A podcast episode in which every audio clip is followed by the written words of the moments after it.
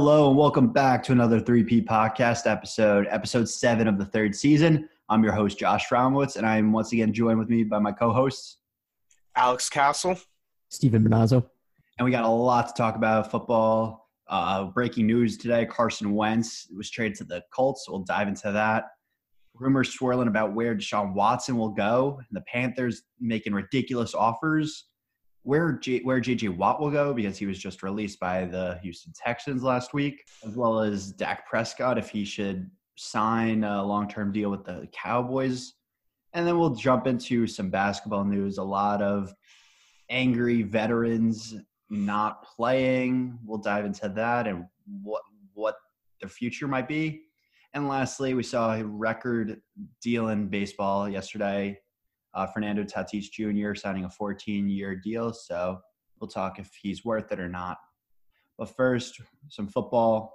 I mentioned Carson Wentz was traded to the Indianapolis Colts for a second round pick this year, as well as a third round pick this year, my bad, and a second round next year, which could turn into a first round.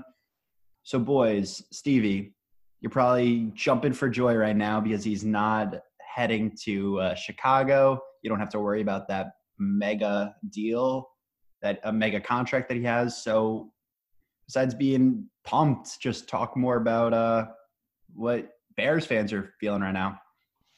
Well, I could tell just reading a lot of tweets from Bears fans and even Bears like reporters. A lot of them are happy that Ryan Pace didn't go through with the trade for Carson Wentz, and he he realized, you know what, Wentz doesn't want to come here and to not offer who knows what the Bears would have had to offer. Maybe they would have had to offer more than the Colts would have. So I think that many of them are happy that Wentz didn't get traded to the Bears. Listen, a lot of them realize that maybe Wentz could have went back to his old self, especially that 2017 season, and really lead the Bears to farther into the playoffs than just the wild card that Mitch Trubisky did. Um, but who knows? In that contract too, we don't have the Bears don't have a lot of cap space to make moves. So if you, you know, obviously the quarterback position is our biggest need, and it's the biggest need of every team. Some teams have it figured out, but a lot of teams like the Bears don't have a solid option to rely on. So, listen, I think it was a great move for the Colts. He gets to go back with Frank Reich, his former um, quarterbacks coach, and was he the offensive coordinator with the Eagles? Right? I believe so. Yes. Yeah.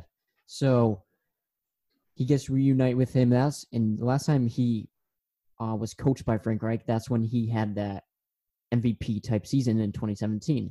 So I think it's a great move for the Colts, but for the Bears' sake, they have more needs than the Colts. So we keep all of our picks as of now. Uh, you know, I'm sure the Bears.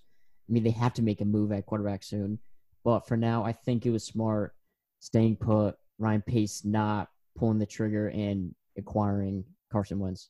Yeah, I think it was very smart, like you said.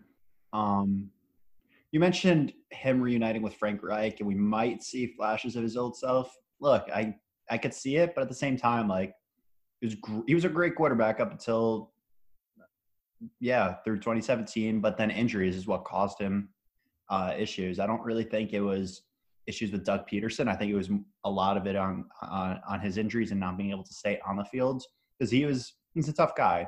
He always got hit and got knocked down. The Eagles' O line was very inconsistent and hurt also. So that was definitely a big part of it. And you, you just brought up a great point with the offensive line. Um, the Bears' offensive line, 2018, they played great. They were one of the they were like top 10 in the league. And then the past couple years, they have been very inconsistent. This year, they started off pretty good, but then they uh, midseason kind of got into a funk. And then towards the end of the season, when we had uh, Mustipher at center, Bars at guard, Cody Whitehair at guard, and then um, Ifedi at tackle, and then Charles Leno at tackle. It wasn't the best line, but they played more consistent. So if Wentz came to the Bears, he would probably be pressured a lot, hit a lot again, like he was in Philly.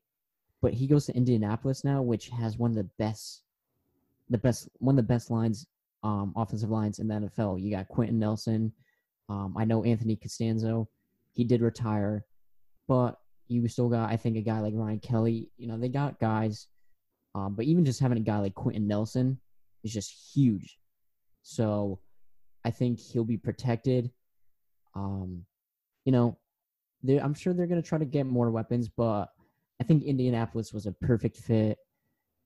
And I think, you know, it worked out for both the Colts and the Bears. But I'm, you know, I'm interested to see where the Bears go from here. As am I, and I'm sure Castle could agree too. We want to see the right quarterback fit in Chicago. We feel you, Steve. But Castle, now this officially ends the Carson Wentz era in Philly. It's now Jalen Hurts' time. So, as a Giant fan, how are, are you concerned, worried? What are you thinking about Jalen Hurts officially being handed, not unofficially, but I guess some could say officially, handed the keys to uh, the quarterback one position in Philly? I think a mix, Josh. I think, you know, on one hand, assuming that Hurts gets the official starting job, this is going to be his first season really starting, really working with this offense. So you never really know. I mean, it could work out, it could not. But on the other hand, I do think he's talented, and I do think he could give our our defense a hard time. But overall, it, it's it's definitely going to be interesting.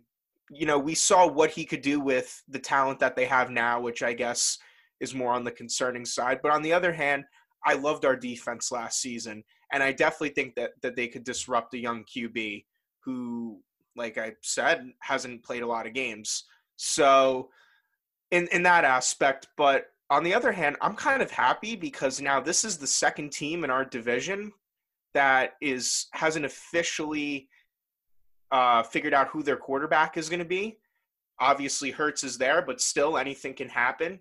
Dallas, you know, not officially dealing with Dak yet, so I'm I'm kind of happy with it. Third team because Washington. Yeah, and Washington too. So we're the only team right now that has a solid QB, and I think in some ways it gives us an advantage because now we can continue to work with Daniel Jones through the offseason. We can now be more focused on our moves at the wide receiver spot. So, you know, uh, listen, I like Carson Wentz as it was mentioned, the, the injury really messed him up, and it's really unfortunate because I think the guy's very talented. You know, he's a mobile quarterback. He's got a he's got a good arm. It, it'll be interesting to see what he could do with the Colts. I really like uh, what Steve had pointed out about their offensive line. I think you know Jason Kelce was really banged up, and he played through a lot of injuries, and I think that kind of hurt Wentz. I know someone else on their offensive line too was pretty banged. I think they had a couple of injuries on their line. So at some point, their entire starting O line from week one was injured. Yeah, exactly, and th- that can't be easy. You know, especially with a guy who's coming off of a big injury. So it'll be interesting. Definitely happy that he didn't go to Chicago. I like the move for the Colts. Doesn't seem like they gave up too much. So all in all, I, am I'm, I'm pretty happy with everything. And uh, it's just interesting too. Another thing after this trade, now you have the first two picks in 2016 that have been traded. So it's just interesting to kind of look at that quarterback draft class. And then that'll bring me to my next point. The other quarterback who's not out of the league and arguably the best of all of them, Dallas uh, Cowboys quarterback Dak Prescott, who was taken in the third or fourth round, I believe. Um, and he was once again franchise tag, like we mentioned last week. He doesn't need to sign it. He wants to work out a long term deal. And the Cowboys have been hesitant in recent years. Um, so, Alex, I'm going to ask you first. What should Dak do? Should he hold out? Should he sign the deal? Should he look to sign somewhere else? What should he do? After the whole incident with the hype video, I said to myself, and I think I said it on the last episode, the guy should test free agency. I mean, you know, Dallas talks about how Dak's their guy and this and that, but they're not showing it. You know, if they really wanted to work something out with Dak Prescott, they would have already. For, forget forget the money for a minute. If this is a guy that's your offensive captain and and you're, you know, presenting him as your franchise, then you got to go for it. And the fact that they're, you know, dancing around the situation, taking all their time, Jerry Jones has worked with enough quarterbacks where he knows what needs to be done. And even Mike McCarthy, too.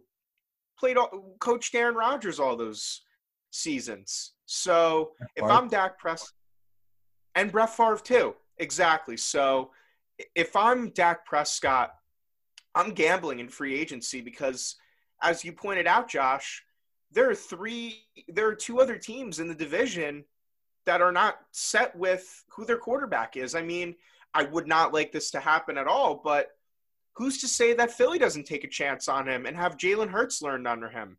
Or who's to say that he won't go to Washington, which has been talked about a lot? So, you know, at, at this point, that's what I think he should do. But I think in the end, Dallas is just going to give in because I don't know if they're going to want to gamble on another quarterback in, in free agency because they've got so much talent now. I mean, you know, Lamb, Cooper, they've got the targets. And I think Dak can work well with them. So if I'm Dallas, I work something out. If I'm Dak, I, I take a chance of free agency. Yeah, before he got hurt with those receivers, and I know you had CeeDee Lamb on fantasy, you were constantly starting him at your flex because of the points he was getting. Dak Prescott had that offense explosive. And before that giant the first giant game where he got hurt, they were putting up points, well over 30 points a game. They, they were losing games because their defense was also putting giving up like 30 plus points, which they did the whole year.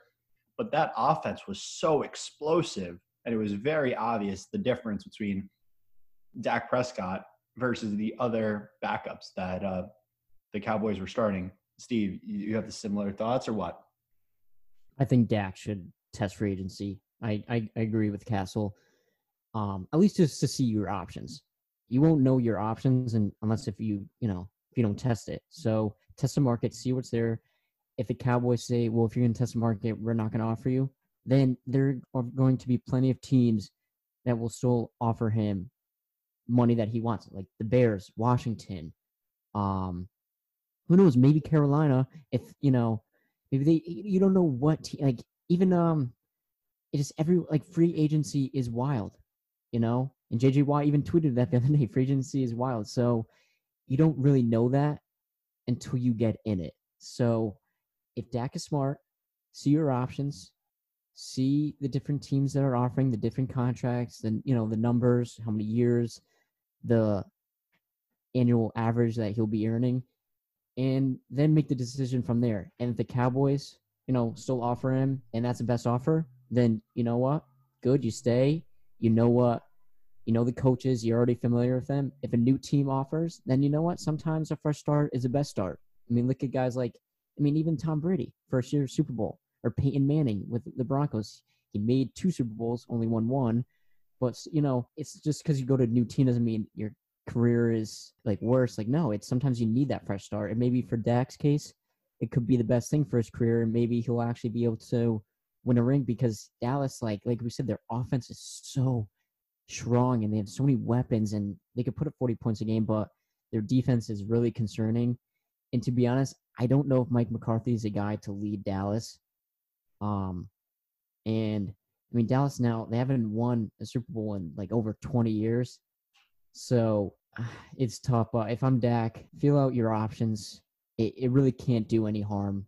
Um, and plus, two, you know, Castle was saying the hype video, that's kind of a slap in your face, or even as extending Zeke. I know Zeke is one of, the, one of the top backs in the league, but usually you want to extend your franchise quarterback before running back because we know running backs are a lot more easy to replace than quarterbacks. I mean, look at all these teams that can't even find a, mean, forget a franchise quarterback, just a solid, consistent quarterback. Like, there's not too many, out, especially during this time right now so for them to like keep kind of playing games with Dak, like if I'm Dak, I, I, you know, he deserves the money and he should look elsewhere. And it, listen, if like I said, if he resigns with the Cowboys because he thinks that's what's best for him, then all means. But he's got to he's got to test the waters, test the market, and see what he could get, and you know, really explore what's best for him so much for the Cowboys being America's team. As you mentioned, it's been like oh, well over 20 years since they've uh, won a Super Bowl, been relevant, kind of.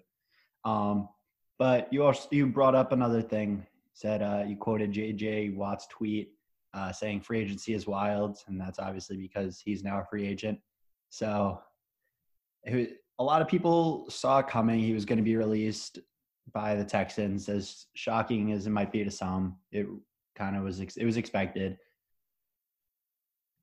And now JJ Watt has a chance to go win a ring somewhere and join a already powerhouse team. Packers have been rumored, Steelers have been rumored.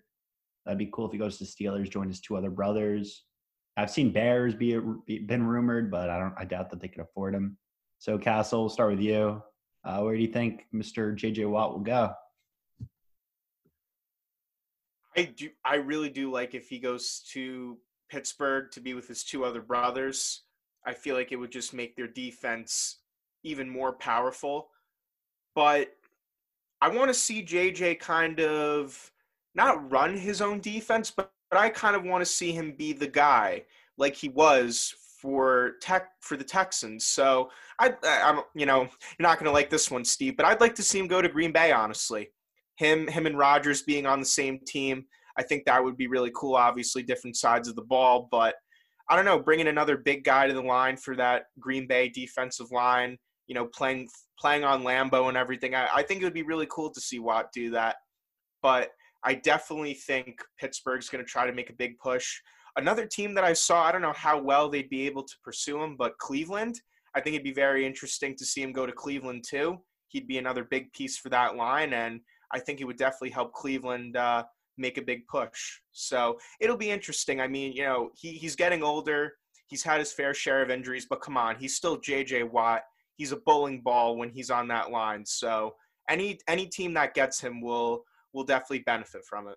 The thought of J.J. Watt and Myles Garrett on the same line would give not anybody in that uh in that stadium nightmares. Not just coaches, not just the O line, I think reporters, fans. That's just a nightmare. Stevie, what do you think? I think he's definitely going to go to a contender contender regardless because he's 31. Like Castle said, he's had his fair share of injuries, and to this point, you know, not that he's done being a leader because he's not, but he doesn't care about probably being the face of the franchise like he was with Houston for however many years. He he wants to win. He wants to win a ring or try to win a ring before his body says you can't do this anymore and he hangs up his cleats. So, you know, Green Bay would be cool. He he's from Wisconsin. He went to the University of Wisconsin. It'd be like a homecoming there. Obviously, Green Bay is a contender. They made it to the NFC championship back to back years, and maybe he could help them really push them over the edge, at least defensively. And you know, Pittsburgh, like Castle was saying, I mean, how cool would that be? All the Watts together on one team. I mean, that would be absurd. And you had TJ one side, JJ on the other side. Good luck. And listen, Bud Dupree, I'm pretty sure is a free agent. So, you know, I don't know if Pittsburgh plans on franchise tagging him or if they lose out on him. JJ Watt could be kind of a good replacement to at least rush the passer. Um, and then to be honest, I really like the Cleveland fit. I really do. I think that him and Myles Garrett can be an awesome tandem duo to watch. I mean, that would be a terrifying sight. The two of them together. I mean, you got Myles Garrett, power, speed.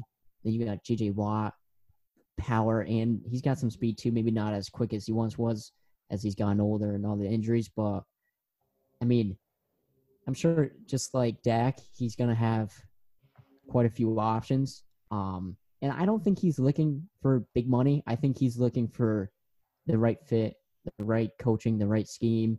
And I think, to be honest, the three teams that we just listed are probably going to be the final three teams, unless if another team somehow blows him away um, with an offer or you know whatever they promise, whatever. But I think between Cleveland, Green Bay, and Pittsburgh will be the final three teams. It's either do you want to play with your brothers? Do you want to play back in your home state? Or do you want to play with a young team that has a lot of talent that show that they're only a piece or two away from being legitimate contenders in Cleveland? So I think he'll, you know, who knows how long he'll take. I'm sure he'll really dive into everything and then take his time, but I wouldn't be surprised if it was one of those teams, one of those three teams that he signs with. Yeah, I'll all three of those teams are very good options. I haven't really been seeing anything else about any other teams being contending for JJ Watt.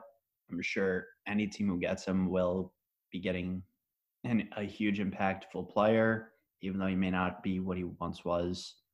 I could try. I could. I could see Green Bay or Pittsburgh being the two teams that will contend for him. I don't really see Cleveland being a team as much as uh, as good as that might be. I just don't see it. Well, the thing with Cleveland and Pittsburgh is interesting. I'm, I'm sure they might. It depends. I don't know how they feel about JJ Watt. I'm sure both of them. Pretty sure every team feels high on JJ Watt because he's a great leader. He's a great guy, but he's also a force on the field. So Pittsburgh and Cleveland, they might try to, you know, they play against each other. So does Cleveland want to play JJ Watt twice a year with TJ Watt, or does Pittsburgh want to play JJ Watt twice a year with Myles Garrett? So that's an interesting, um, I'm sure, interesting perspective that both teams and both front offices are going to look at. It's not like JJ Watt is that one guy. I mean, you got you're going to be pairing him with two of the best pass rushers in the league, and they're super young. And either way, it's going to be scary whoever gets him. Yeah, or he could go to Green Bay and face the Bears twice a year and knock up Mitch Trubisky, whoever ends up as their quarterback. Well, it won't be Mitch, but whoever the non-existent quarterback on the Bears is right now. The vacant hole currently. Um, start to, we mentioned some quarterbacks earlier. Another crazy developing story, obviously, is Deshaun Watson, where he's going to end up, because he is very unhappy. Like we've said recently, he wants out of Houston, a team that kind of joined the mix and throwing all their cards out there, starting really high, is the Carolina Panthers. They've offered three firsts and even willing to add in Christian McCaffrey, their all pro running back, for Deshaun Watson. So I'm going to ask you guys, what do you think of that? Is that way too much for one guy? Is it the right price? What is it? Help me break this down. Listen, um, like I said, if you can get a franchise quarterback, pretty much you got to do what you got to do to get him. I know Chris McCaffrey is again one of the best running backs in the league, but like I was saying with Zeke and the Dak situation, you can replace running backs pretty easily. And especially this season, McCaffrey was banged up, so who knows if these injuries are going to be lingering injuries. Um, I know you could say Deshaun Watson towards ACL, I get it, but he seems knock on wood that he's healthy now and the numbers he puts up. But I mean, if you can get your franchise quarterback, especially a guy who's that young, I mean, Deshaun Watson's like 25. It's not like he's like 28, 29, even 30. Like he's 25. He's in his prime, but he's still only in his mid 20s. It's, I think you got to do what you got to do to get him. Um, you can easily nab a good running back in the middle rounds. Um, and they have they have weapons too besides McCaffrey. They got DJ Moore, who's starting to really come onto the scene. You got Curtis Samuel, who well, Curtis Samuel's free agent. He's a free agent, but if they can try to re-sign him, if not, whatever. No, Robbie Anderson, they, they just signed him, so like they have some weapons. Um, you know, the line isn't the best, but it's not awful. So, to me, I think if you can try to get a franchise quarterback, then kind of offer them what you know. Don't give up your whole entire future, but if you can, you know, I think that deal would probably be maybe two first round picks, McCaffrey, and like a third or second, maybe. Um, try to say that one of those first round picks. So who knows? But to me, I mean, it seems crazy, but in reality, they can probably replace McCaffrey more easily than they can find a franchise quarterback or a top tiered quarterback. See, when I first saw that report, I thought it was fake and ridiculous. I thought there was no way that a team would be willing to give up that much for one guy. But the more I thought about it, I agree with you more and more, Steve, that yes, they're both all pro talents. But if you break it down, all injuries aside, you want would you rather have an all pro quarterback or an all pro running back leading your offense? And you need an all pro quarterback to get far, it seems like, in this league. The Bears, didn't have an all pro quarterback in Mitch Trubisky, and they struggled in the playoffs. But look at all of the final four teams in this year's playoffs. They were all Pro Bowl quarterbacks, past Super Bowl winners, whatever. You need an all pro quarterback in this league to go far. And Deshaun Watson is that. And he really hasn't had much help since they traded away Deshaun. Uh, since they traded away D Hop, my bad. Castle, what do you think about this? Like you, Josh, when I first saw it, I kind of was taken back by it. Didn't know how true it was. But the more this story's developed, it's definitely been interesting. I don't think they should trade as much as they're saying. I think trading CMC from what you guys are saying, yeah, I think that could work. I don't know if they'll be able to replace a running back, obviously the same caliber as him, but he can be replaced. But I see some holes with this team on both sides of the ball. I see a, a, a very talented draft class coming up. So, three first rounders, I don't know about that. Maybe a first rounder and a second rounder, maybe two, but I but I don't know. I think they're putting too much into it.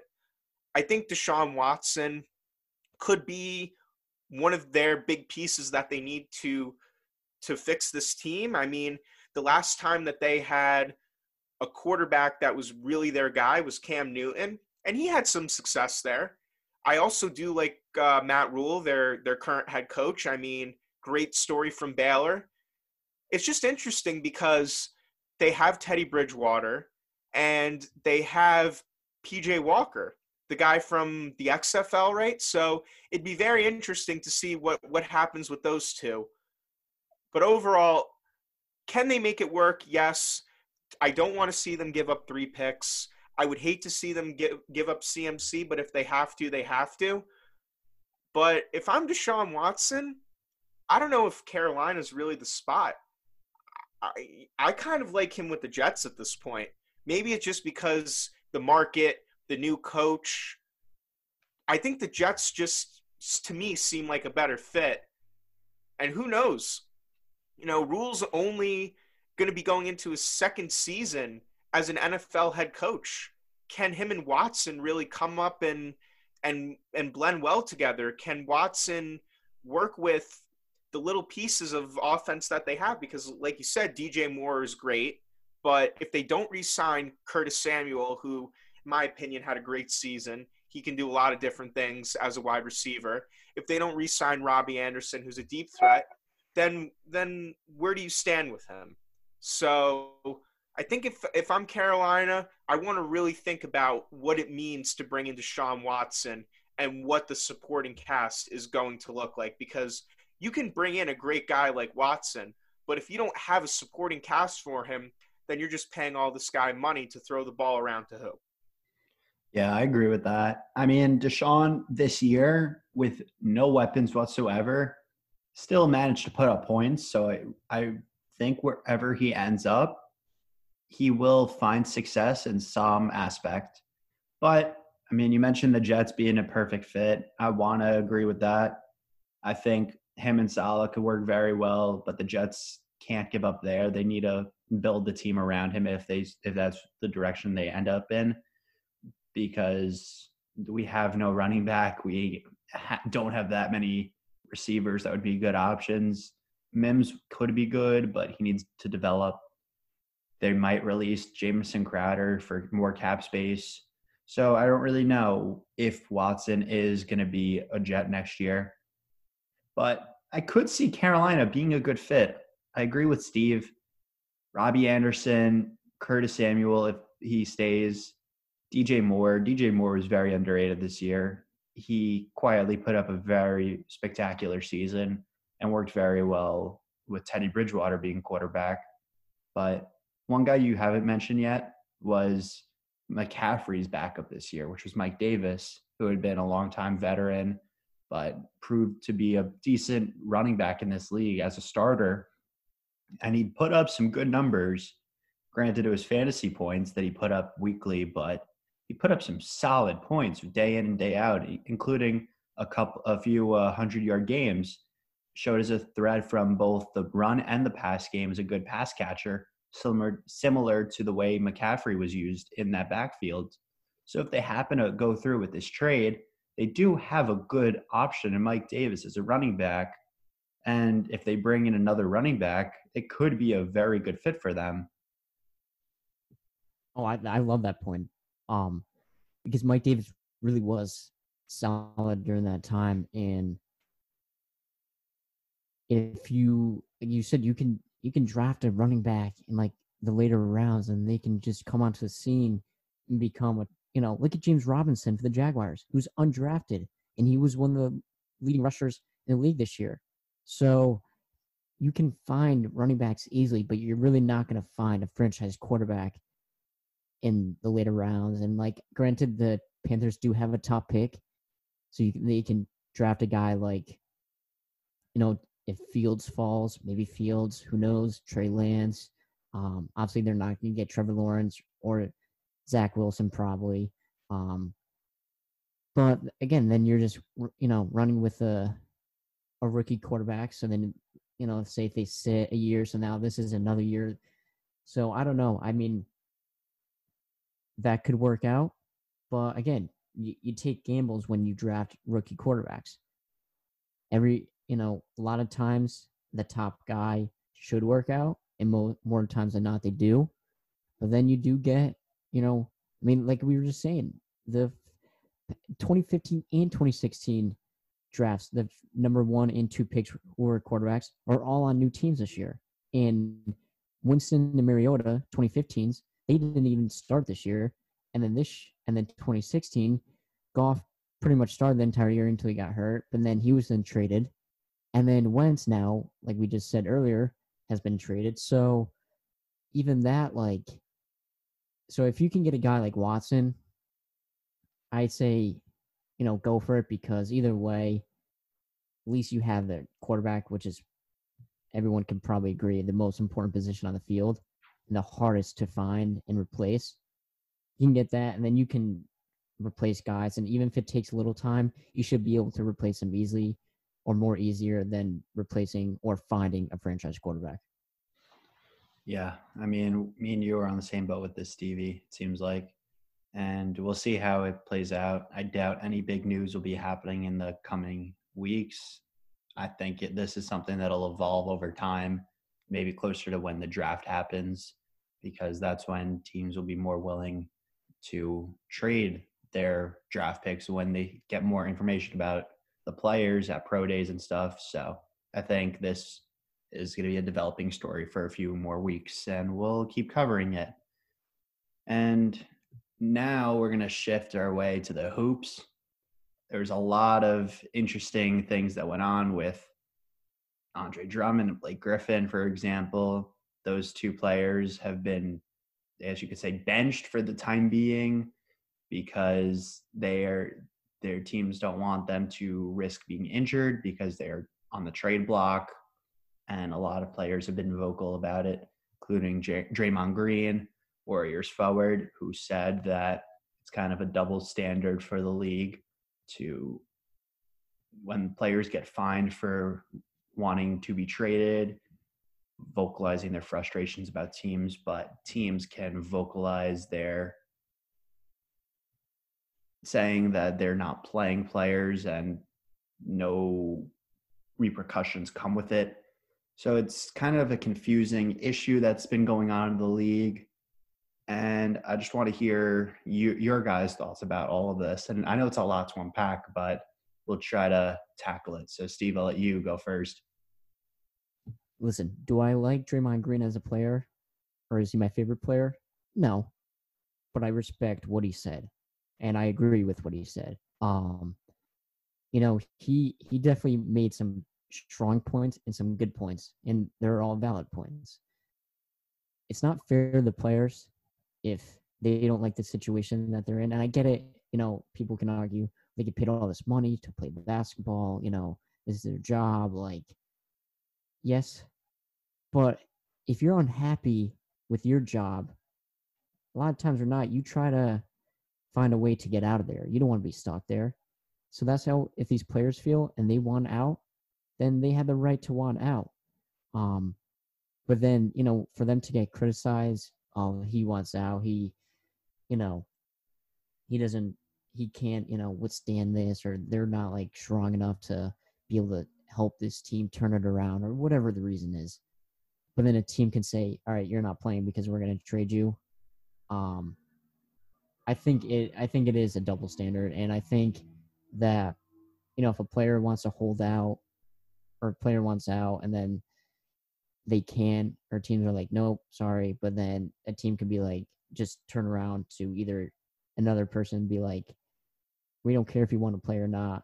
We want to make sure you're healthy and something like that and we're going to trade you so you you can't play tonight. You have to just come in a suit and watch from the sidelines.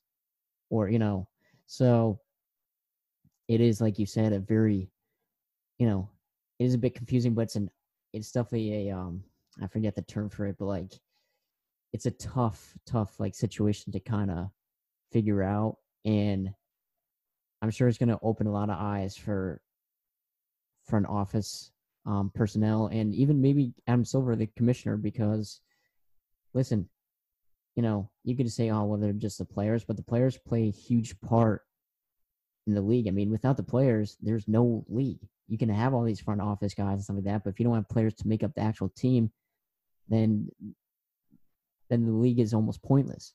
So you have to respect what the players are saying.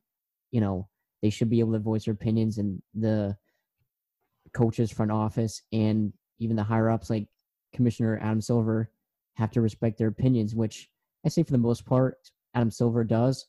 But especially in this um, situation, he really has to listen and, you know, not that he can maybe make some change, but he has to realize what Draymond Green is actually trying to say. Yeah, I agree with everything you said. I think what Draymond said is very important for everyone who listened to it because it's true. There's a double standard, and the players might are who are unhappy are going to vocalize their frustrations. And what's different about them saying that they don't want to be there as opposed to the front office guys saying, we don't want this player. One gets fined and the other doesn't is not right. Um, so there's got to be something that uh, changes with that. Castle, do, do you have anything on this that you want to add in? Yeah, I think it ultimately just it villainizes the players. It makes it seem like they're this major problem in the locker room when in reality they just want to do what's best for their career and i have to admit after this situation it definitely gave me a different perspective about the whole james harden situation when he wanted out of houston. You know do i think he handled the situation perfect on his end? Of course not. No one's going to do anything perfect. But i do think that the guy wanted out and I think that the team and the media made him seem like this, you know, huge problem in the locker room and that he was it was a problem that they were getting rid of. And and now look at Harden. He he's he's killing it for Brooklyn. And when and when you look at this specific situation with guys like Andre Drummond and Blake Griffin, I personally find it disrespectful. These are guys that have been around the league for years now. I mean, you look at Andre Drummond, he's one of my favorite players in the league he's been killing it this season. And for you to sit him because you're going to trade him, this is the guy's job. This is his livelihood. And if you know that he's a guy that puts up numbers for your team, but he's not someone that you want part of your future, just let the guy play. This is his, like you're paying him to to play. And and and now what? You're going to pay for him to sit on the bench wearing street clothes? That that's not how it should work. I think I think that there needs to be some sort of change that players should be able to vocalize their opinions without being villainized. And I don't know how this can really be changed, but I don't know if teams should really, unless it's something really bad. Like if Andre Drummond and Blake Griffin were causing issues in the locker room for real, if they were giving management a hard time, okay. But if you're benching them because you plan on trading them, just let them play it out. I, I guess because of the injury risk, that could be something, but I think that they should be able to play until they're traded. And I think, you know, Draymond Green, not one of my favorite players on and off the court, but at this press conference and this could be this could be a big breakthrough for the league. And um to kind of piggyback off what Castle said, and Castle, by the way, great points. I that you know if the players want to say hold out because they don't like their situation, you know they get fined and or like Castle, you're saying they get villainized, which I thought that was a great term to use, and it is that is completely true. Um, you know, so the players if they like pretty much have to pay consequences for not wanting to be there and see if they hold out or whatever, but then a team you know, front office, they face no consequences for holding someone out, not against their will, but like, you know, Andre Drummond, I'm sure would play if he had to. He's not. It's not like he was saying, you know, like I'm saying, like that's what we're talking about now. Like he doesn't care. He he will go out there and play. If you trade him, then whatever you trade him. It's not the first time he'll be traded because obviously he was traded from Detroit to Cleveland, but he just wants to play right now. He's been having a great season, like Castle said, and so how come the front office then, you know, then they should get penalized or they should get fined or, you know, stripped of draft picks or something like that. They're going to hold players out because they just don't want them to get hurt. Like that makes no sense. So player, if they don't like the situation they're in anymore, if they feel that like it's not heading in the right direction, it's only hurting their career, that you know they can't do their job at the best level that because we want these guys to be playing at their best pretty much all the time. So if they know that they can't play at the best wherever they are and they want out, then they shouldn't be penalized or, you know, made into seem like they're some bad person or whatever.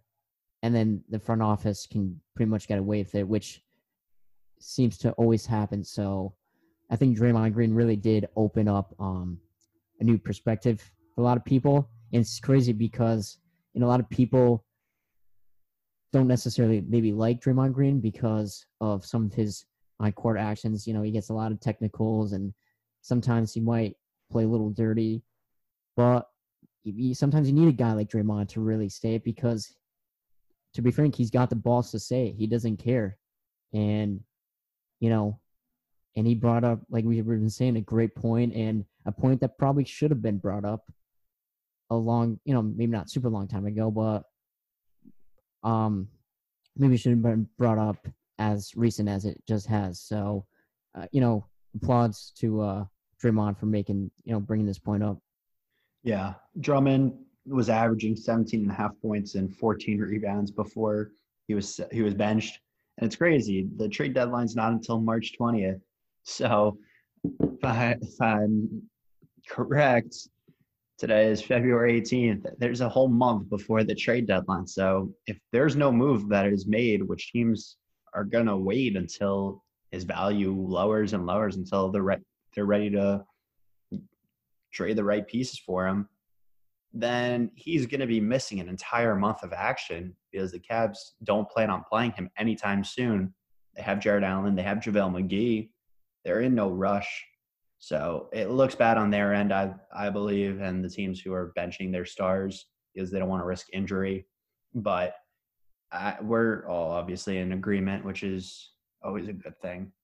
And before we wrap up this show, I mentioned at the top that uh, Fernando Tatis Jr. star star uh, stud shortstop for the San Diego Padres signed a 14 year, I think 340 mil deal and a lot of people were caught by surprise by this.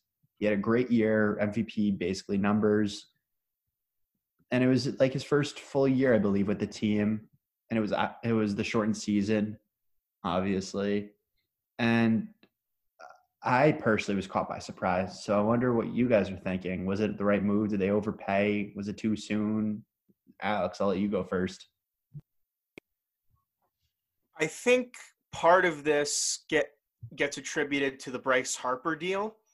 In my opinion, I think once that happened, you saw that teams kind of were like, okay, big time players equal big time money, which Bryce Harper, not too sure about that. We could get into that another time. Mike Trout, I agree with that deal. arguably, if not the best player in baseball, one of the best. But when it comes to this Tatis deal, I think I think it's too much. Listen, like you said, Josh, he had a great season, shortened season, still put up great numbers. I know he won some award. I was I don't know if it was Golden Glove or Slugger Award. I don't know which one it was, but I know he did win something this season. Listen, he's a young talent. Re-signing him was great, but I think this deal was too much. 14 years. There's a lot that could happen in 14 years. He could he could get a major injury that could set him back. Other players on the team could get hurt and they need to fill those spots. Also, that's a huge chunk of money to give up when when you got guys like Manny Machado who you're going to be paying a lot, and they also just improved the bullpen, and that's going to cost them a lot of money. So this move to me showed me that the Padres see themselves in a position where they can win for a long time, and Tatis is going to be the guy that they're going to build around. I just think it was too much money. I think that they needed to wait at least another season or two for consistency and then that's when you seal the deal. So now San Diego said, you know what, we're going all in, all cards on the table, and and this could be one of the biggest gambles in baseball that that you'll see going into the season. I agree. I think another part of it that you left out because I agree with all the points you just made. I think they should have waited. But I think in part of it was in fear of the Dodgers, who are obviously one of their big rivals. They play them a lot. And I think seeing the Dodgers, who just won the World Series, they add in other pieces to stack up their team. Obviously, bringing in Trevor Bauer is a huge move for them.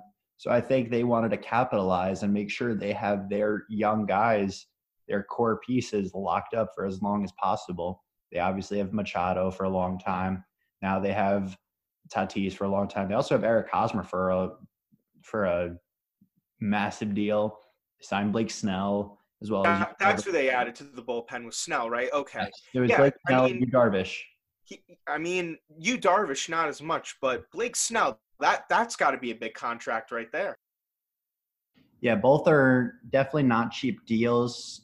Both are going to be big pieces for them, obviously. But I think the point, though, they didn't want to deal with arbitration or the fear of this young guy leaving the team, kind of similar to like I guess Francisco Lindor did with the Indians to the Mets. So I don't know. I think a lot a part of it was in fear of losing him if they didn't sign this deal now. But I think it was too soon. Steve, what do you think? To be honest, I'm gonna play. Uh, I'm gonna hop on the other side because I actually do think it was a good deal. Yes. Do you think maybe they jumped the gun too soon? You could argue that, which you guys have done. But listen, you know, what if this dude just goes absolutely off next year or the next year after that, and then he, then he's seeking an even bigger contract because if you do the the total over the time, he's making 24 million per year, which to be honest, yes, it's a lot, but it's kind of average with some of the other stars. Bryce is making 26 million per year. Um, Gerrit Cole is making 36 million per year. Granted, he's a pitcher, but still, um, you know, Machado, his teammate, is making 30 million per year. So they kind of got him at a good price. Yes, it's over a long period of time, but you pretty much have him locked up now for more than likely the rest of his career, or at least throughout his prime, at 24 million per year. That's not too bad. Um, you know, so say if they waited and they did arbitration or they did whatever, and he was just, you know, putting up MV, MVP type numbers, Mike Trout type numbers, you know, he would want maybe 30 million, 35, 40 million, you know, and now that's that's a lot more money. So you get him at this I wouldn't say discount, but you get him at a pretty reasonable reasonable price and you have him locked up so he's not going anywhere unless if you trade him. So, I don't know if there's any opt-outs either, but um you know, it did catch me by surprise. I didn't really know they were, you know, working in form of extensions. Um but you know what? They got it done. You know, he's he's a cover of MLB 21 in the show, so he's got a lot going for him. I mean, you know, congrats to him. And listen, he's a he's a top player in this league. He's got a lot of swag. He's good. And Castle, like you were kind of saying, like they believe they can win. They they went through many seasons of losing, and they finally have a lot of stars now. Then they acquired Clevinger last year at the trade deadline. They got Snell this year and Darvish this year in the offseason they're making a lot of moves because they think that they can win. Um, you know, last season, last year was just a taste, and now they want they want to be in it and they don't want to be seen as some a joke or as a uh, a loser in the league. I totally get where you're coming from, and I don't doubt that he's a top player in this league currently. My only concern right now is he has not played a full MLB calendar year, 162 game season with this team. Last year was I was his first year with the team, and there was only 62 games, I believe, right? It was like um, it was like 60 regular games and then in the postseason. Okay, so he got a taste of postseason, yes. But he did play um, like the year before he didn't play the full season, but he did play a lot of games that season mm-hmm. too. So he's been, if you combine those two, he's played a full MLB season, but just not in one continuous season. You know, if that makes sense. He has not played a, a full calendar year from April to September, though, which I think that that's a little concerning because we don't know what his his stamina might be for that long, etc. But I think it was too soon. But you brought up a good point. Like he could have another, he could have a stellar career, which I could see happening, and it could be at a discounted price that they signed him for but I think it was a little premature. They could have done this deal mid-season or whatever. I think before the season started, not having him play that full calendar year from start to finish, one year, was a little premature. Yeah, no, I, I get that, but even like if you said you know midway through, like it now takes away a distraction. Not that his contract status was a distraction because really no one was talking about him with his contract, but it's all settled. It's all figured out. He's going to get his money. The Padres get to keep, you know, their guy, their star, and you know both sides should be happy. And now the focus is not money, not if you know the future. It's the well, the focus is the future, but the focus of the future is winning. You know, now both sides can both just focus on one thing, and that's to win a World Series for them. So now, what happens if he doesn't put up the similar numbers as to last year? He he is batting 270, doesn't hit 30 homers. Now it, they they're stuck with him for 14 years. They're going to immediately criticize the Padres for making this deal too soon, and they're going to say it was a huge mistake. But you could you could say that with anyone. Oh, I, I mean, I, I'm just using him as an example because I believe it's a premature move. Yeah. No, I mean, listen, it, it is a big risk. I mean, look at Albert Pujols. The Angels signed him to that massive contract, and it worked out for a few years, but they never really made the playoffs or made it far in the playoffs. And then once he got older, he just obviously his performance went downhill. Um, so you do take a risk by signing these guys to a massive contract. Even Bryce Harper, I don't think he's played up to the, his contract. Um, so it is that risk. Or even Mike Trout, he he's Mike Trout, but he's been hurt now some of these years of his contract. So it, it is a risk, but it's one you have to take because a guy like his caliber, you want him on your team. So it is a risk, but I think it's a risk worth taking, in my opinion. Yeah, I mean, there's not much else that'll get will get out of it because we still have a while before the season, regular season starts. We are back in baseball season now, though, with uh, pitchers and catchers reporting. Uh, players will return very shortly. So we're excited for that to be happening and the regular season to be basically a month away now, which is very exciting. So we can't wait for our Yankees to take the field again in the Bronx. Fans in, in attendance, like the way it should be. So that'll wrap up this week's uh, 3P podcast episode. Shout out to Matthew Angler, our social media guy, doing a great job posting content daily. Uh, if you haven't already, give us a follow and check out some of his work. And thank you all for sticking uh, sticking tuned to this week's episode.